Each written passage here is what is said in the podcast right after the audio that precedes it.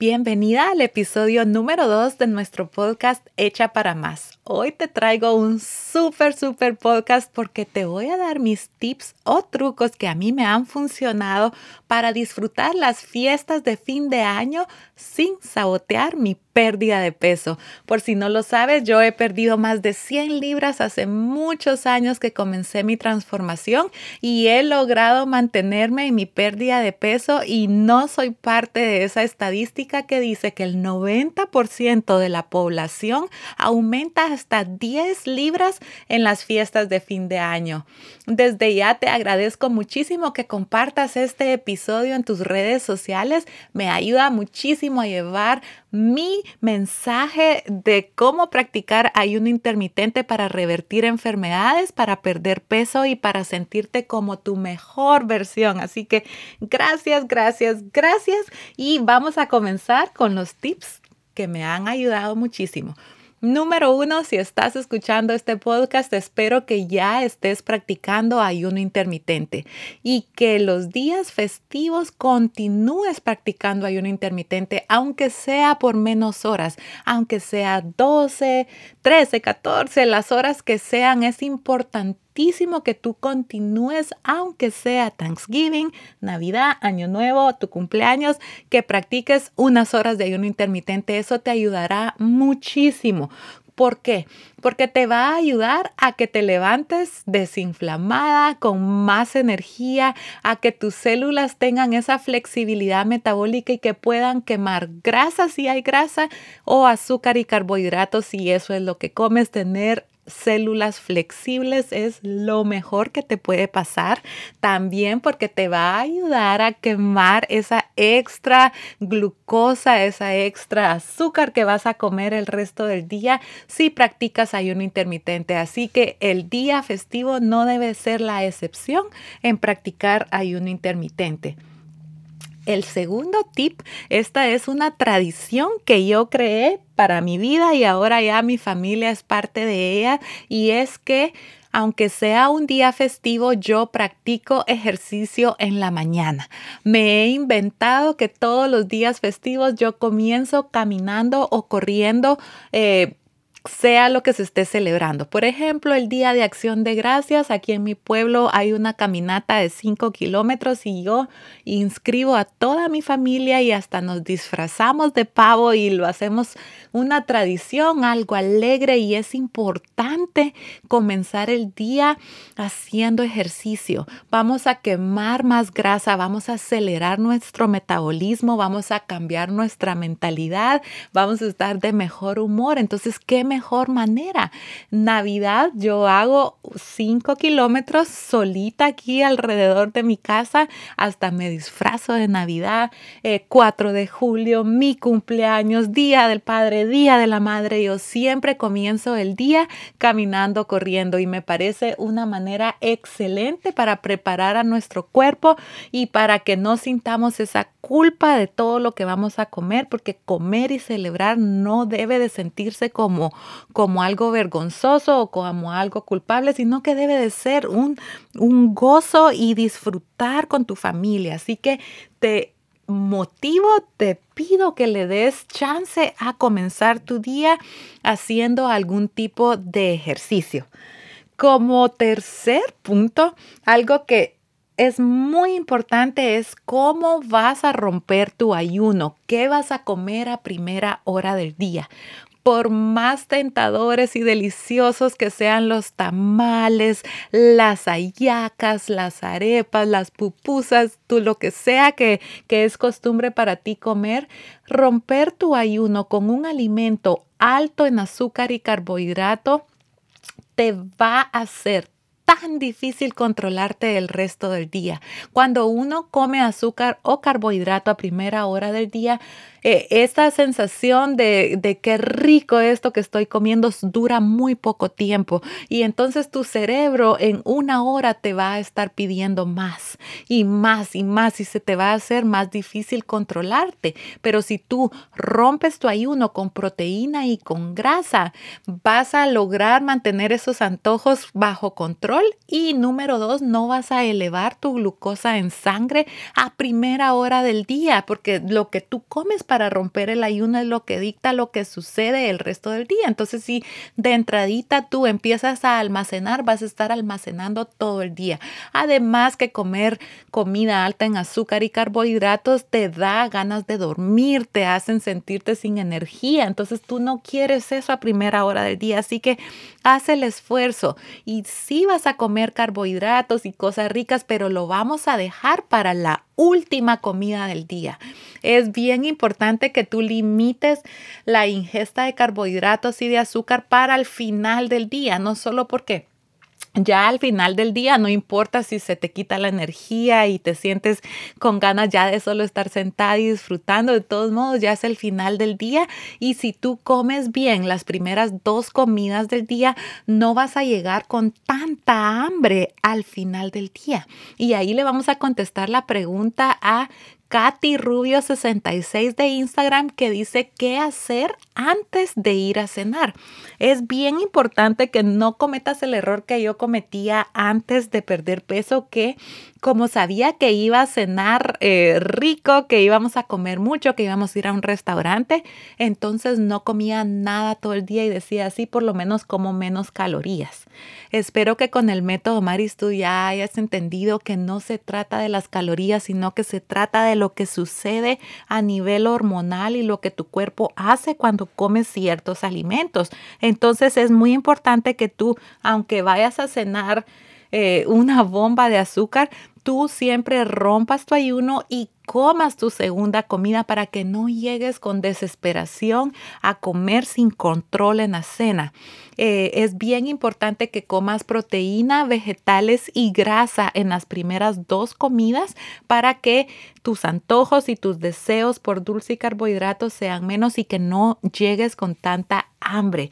Cuando yo era mesera en restaurantes, bueno, claro, ¿eh? mesera en restaurantes, eh, Empecé a, a utilizar este truco porque antes yo llegaba con mucha hambre al restaurante y de estar viendo comida y hacían pan de maíz horneado en el momento. Yo no paraba de comer.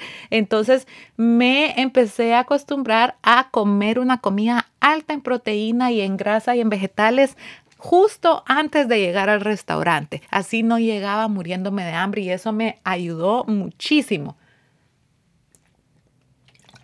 Un break para tomar agua. Espero tú también estés con tu botella de agua tomando agua, porque tomar muchísima agua en el día ya sabemos que es maravilloso. Elba Galván de Instagram me dejó esta pregunta. ¿Por qué si comienzo a comer mal, a comer mal todo el día como mal? Elba, no tienes tú la culpa. Esta, eso te lo expliqué en el punto uno y dos. Cuando tú rompes tu ayuno con algo alto en carbohidratos y azúcar, tu mismo cerebro te va a estar pidiendo todo el día más azúcar, más pan. Entonces, esfuérzate por romper bien tu ayuno y ya más tarde en el día, cuando quieras comer eso que a ti te gusta, pues ya por lo menos rompiste bien tu ayuno, le diste la proteína a tu cuerpo que necesita y resiste la tentación de comer desde la mañana todas esas cosas tan altas en azúcar. Bueno, vamos al quinto punto y es lo que te decía, que trata de eh, que tu comida alta en carbohidratos sea en la cena. Al final del día es lo mejor, entonces trata que tu última comida, ahí sí comas todas esas cosas que a ti te gusta comer.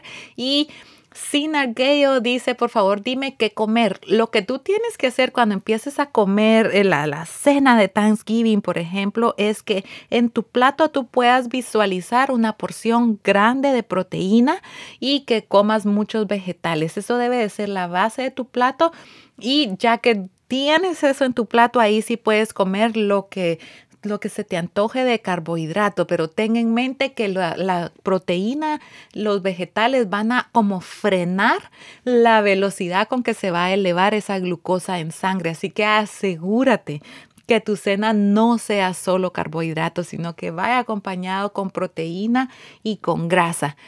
También Sin Arguello de Facebook dice, bueno, Maris, ¿y qué vamos a tomar? Ustedes son mis amigas, así que ustedes ya deben de saber que a mí me encanta el vino, el prosecco, y antes me gustaba mucho, mucho las margaritas y los mojitos. Entonces, mi consejo es que dejes esas bebidas preparadas que son altas en azúcar. Los mojitos llevan mínimo una cucharada de azúcar más la fruta más el sour mix, que es un mezclador de pura azúcar Eh, artificial o azúcar de caña, pero es una bomba de azúcar. Las margaritas igual, no digamos las piñas coladas, esas bebidas tropicales que es una bomba de azúcar. Entonces, trata de limitarte a los vinos y a los licores color claro. Si vas a tomarte un tequila o un vodka, mézclalo con mineral, con limón, con una soda mineral con sabor como las que ves que me tomo yo, la Croix, o puedes ponerle unas gotitas de stevia eh, líquida si le quieres dar un sabor a dulce, y trata de mantenerte lejos de los mezcladores, lejos de la cerveza que es alta en carbohidrato. Eh, también las bebidas, los licores oscuros tienen más azúcar que los licores claros. Entonces ahí está mi tip, que tomes si te gusta tomar, no te limites, porque eh, esto se trata de un balance entre celebrar y llevar una vida fit, porque si tú te pones muy estricta y no te permites disfrutar, no vas a poder sostener esta transformación a largo plazo. Entonces esto es súper importante.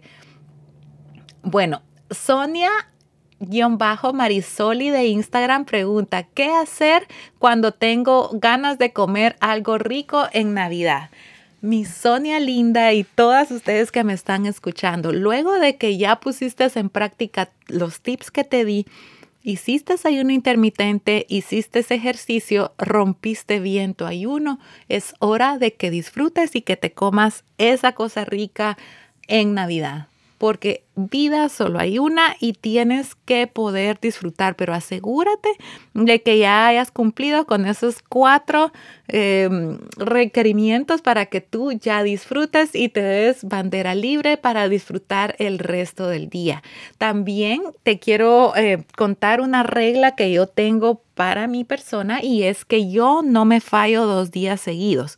Entonces, por ejemplo, si el día que comí de todo lo que a mí me gusta comer fue el Día de Acción de Gracias, el siguiente día, que aún es día feriado porque aquí hacen puente todo el fin de semana, ya no me dedico a comer como comí el Día de Acción de Gracias. Siempre eh, trato de, de permitirme tomarme un vino si quiero, de un postre o algo, pero no va a ser de la magnitud que fue el Día de Acción de Gracias. Igual, si un día no hago ejercicios, el otro día tengo que hacer, porque yo no me permito caer dos días seguidos, porque es más difícil regresar, te lo prometo. Entonces, trata de hacer eso. Y aquí mismo les quiero dar otro tip de lo que yo hago cuando llego a mi casa o cuando se acabó la fiesta.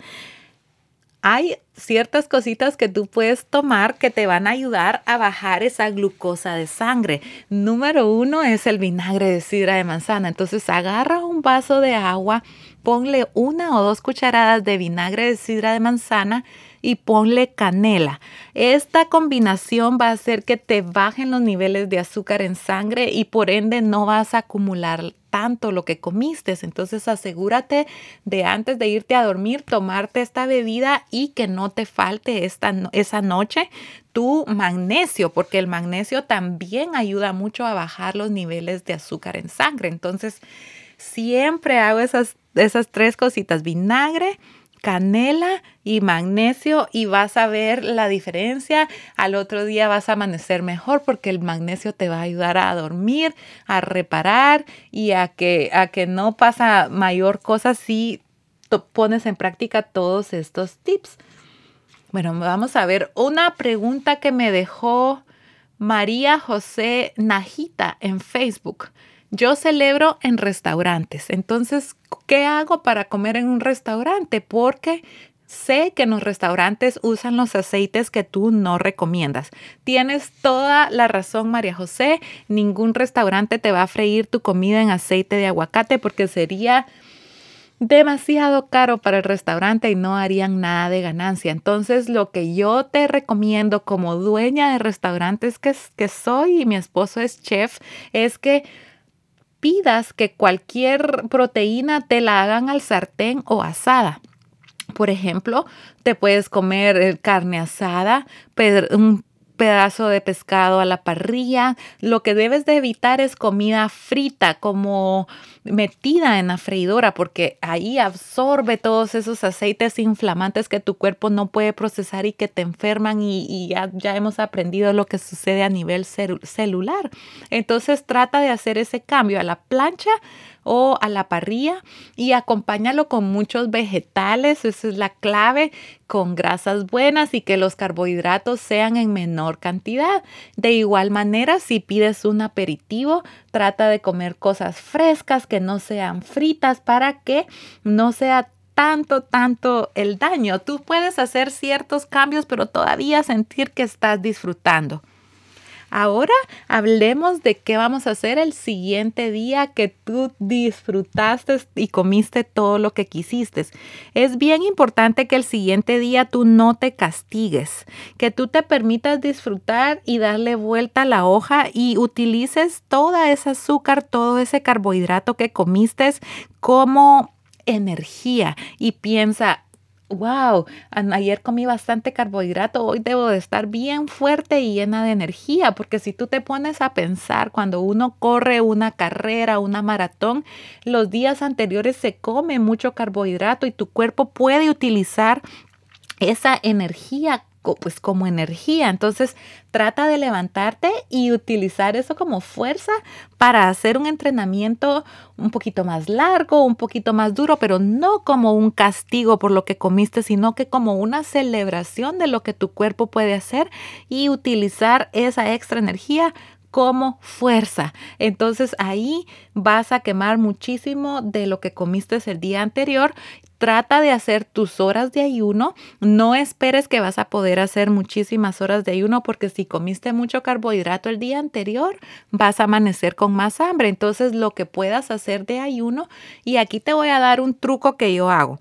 Cuando al siguiente día, después del día de celebración, mi rompeayuno es solo grasa. Siempre me preparo un café keto y con eso rompo el ayuno. ¿Pero por qué, Maris? Porque la grasa es cero en el índice glucémico. El aceite de coco y la mantequilla es cero en el índice glucémico. Quiere decir que cuando yo me lo tomo, no sucede nada a nivel insulina. Entonces voy a seguir quemando grasa por una o dos horas más y ahí ya rompo mi ayuno, como yo sé, con proteína y grasa y si quiero vegetales, y ya continúo el resto de mi día como... como yo sé. Y si voy a tomarme un vinito o algo, siempre lo voy dejando para el final del día, pero como te digo, no va a ser de la misma magnitud que fue el día anterior de celebración. Y por lo que más quiera, no tires la toalla. Aunque te portes mal dos días, tres días, siempre debes de regresar. Eh, olvídate de la mentalidad del lunes regreso. Tú siempre puedes todos los días hacer pequeños ajustitos que te van a ayudar. Por ejemplo, haz ayuno intermitente, come lo que quieras en el día, pero haz algo. No tires completamente la toalla, sino que deja algunos de tus hábitos, aunque estés en un fin de semana feriado, de vacaciones o de celebración. Te deseo que pases un feliz día de Acción de Gracias, feliz Navidad, cuando sea que estés escuchando este audio, que Dios te bendiga. Recuerda que este episodio es patrocinado por el Círculo de Maris. Si tú quieres ser parte del Círculo de Maris, que somos eh, amigas prácticamente, ya vamos cincuenta personas en el Círculo de Maris, tenemos reuniones por video dos veces al mes, clases grupales, donde tienes eh, la opción de, respond- de que yo te responda todas tus dudas y vas a seguir aprendiendo y elevando tus conocimientos para alcanzar tus metas más rápido. Tenemos un chat en WhatsApp y tienes el veinte por ciento de descuento en todos los retos y en todo lo que salga más adelante. Así que si quieres ser parte de este Círculo de Maris, eh, los enlaces están en la descripción de este audio o en maris rodriguez punto com. Y les agradezco a todas las que ya son parte del Círculo por su apoyo y cariño. Me ayuda muchísimo a seguir impulsando el método Maris por todo el mundo. Que Dios te bendiga y nos vemos la próxima semana con un nuevo episodio. Bye.